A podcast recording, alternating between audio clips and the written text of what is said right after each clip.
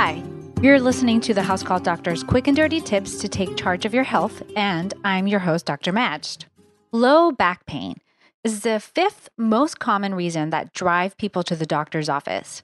It's also typically a benign and self limiting condition. However, there are some uncommon but more serious causes of low back pain. So, how do you know when you should worry about it? And what are some of those concerning red flags?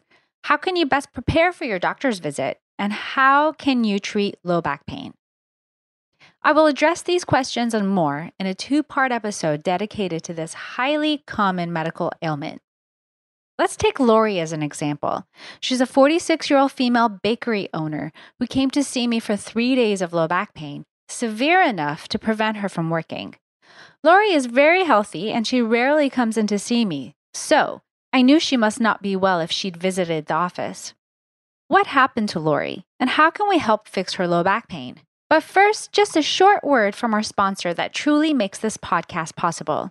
Vitamins and supplements are one of the most convenient ways to ensure that you're meeting your body's nutrition needs, but it can be hard to figure out which ones to take, especially standing in the aisle of a drugstore.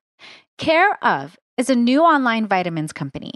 You just fill out a quick, easy survey about your diet and health goals, and then you get a tailored assessment of supplements that's right for you. Care of delivers supplements and personalized daily packs made with the best ingredients. It's actually even cheaper than your local health food store, and more convenient too because it's delivered right to your doorstep. Being a vegetarian, I have to be careful to obtain enough vitamin B12, iron, and calcium and vitamin D, as I've mentioned in my prior episode on this topic.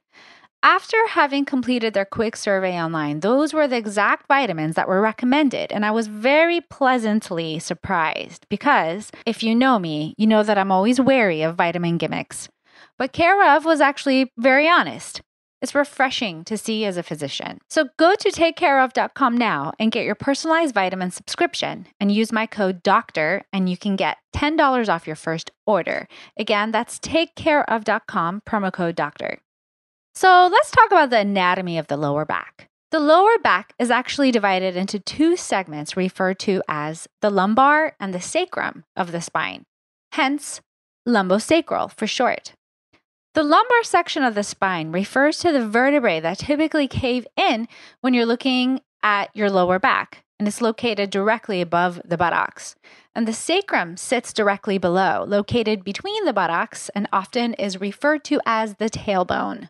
So, in today's episode, I'd like to focus on acute low back pain specifically, one that develops in recent history, typically within four to six weeks. Chronic low back pain is another ballgame altogether, and we will attack that one in a future episode. If you recall from some of my previous episodes, physicians are trained to gather the patient history of present illness and build a detailed story of the symptoms. So let's do that with Lori. But first, may I ask you what you had for lunch yesterday? Hmm, how many of you cannot recall or require some serious thinking to answer that question? Well, you're not alone. In the same way, Lori, like many other patients who see me for an acute low back pain, doesn't remember any significant event that may have triggered the pain. There were no accidents, no falls, and no injuries. Unfortunately, pain sometimes develops about 24 to 48 hours after the event. Think of the last time you started a new rigorous exercise regimen. You felt sore the day after your workout, not the same day of the event. So, if it wasn't a memorable event, many people will be unable to recall their activity details. So, here's what I wanted to know about Lori's pain and what your doctor may want to know about your pain. So, get yourself ready to answer the following questions at your next doctor's visit. The onset when did it begin? The duration is it constant? How long does it last? Its frequency. If the pain comes and goes, how often does it occur? The location. Where exactly does it hurt? Is it on the left or the right, the low back, mid back, upper back? Radiation. Does the pain travel anywhere, like down the leg? And then quality. Can you describe the type of pain? Meaning, is it like pressure, soreness, ache, sharp, etc.? Its severity is also important to know. On a scale from 1 to 10, with 10 being the most severe pain you could ever imagine, think childbirth. Or for those without the pleasure, just imagine childbirth. 10 out of 10 pain is typically so severe that it would require hospitalization. Alleviating or aggravating factors. Does anything make it better or worse? Does sitting or standing affect it, for instance? And the treatment that was attempted. Did you try ice or heat? Stretching? How about any over the counter pain relievers or topicals? Which ones? What dose? And how many times a day? I know, lots of questions. And lastly, your prior history of low back pain. Have you ever had these symptoms before? And if so, how did it resolve? So, in my conversation with Lori, she tells me that her constant 6 out of 10 achy left low back pain began upon awakening two days ago. A sharp pain stemming from the same side also travels down her leg, which is what bothers her the most. Sitting makes it worse, and standing and walking actually alleviate it.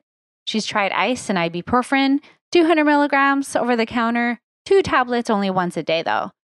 She hates pills, she tells me. She has had a similar low back pain episode about four years ago when she had gained about 15 pounds. She lost the weight, but admits to having gained almost all of it back in recent months. She also mentions that she's been working longer hours since she's been short staffed for the last week.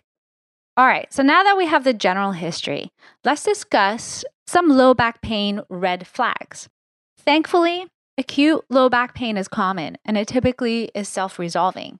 Studies show that up to 90% of low back pain resolves within weeks.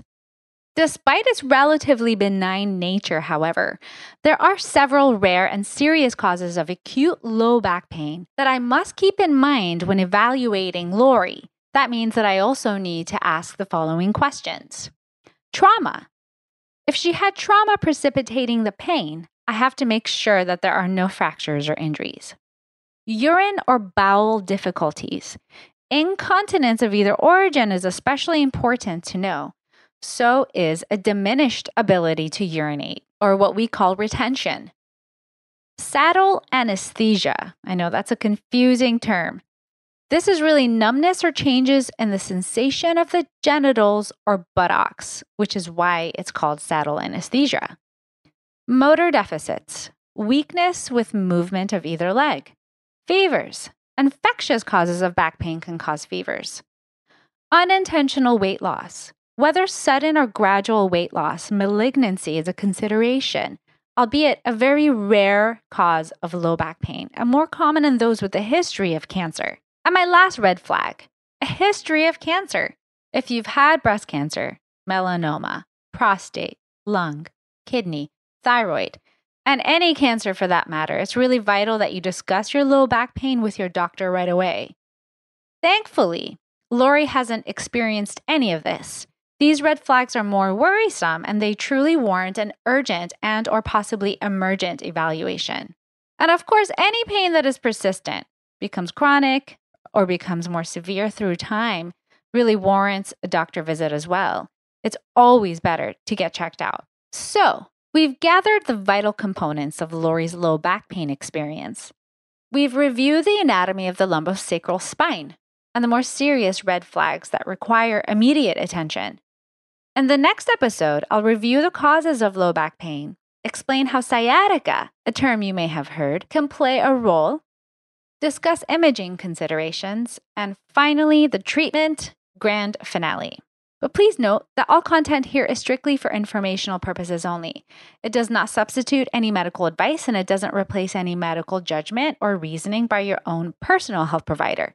Please always, always seek a licensed physician in your area regarding all health related questions and issues. Well, thanks again for listening to this episode of the House Call Doctor. Catch you next time.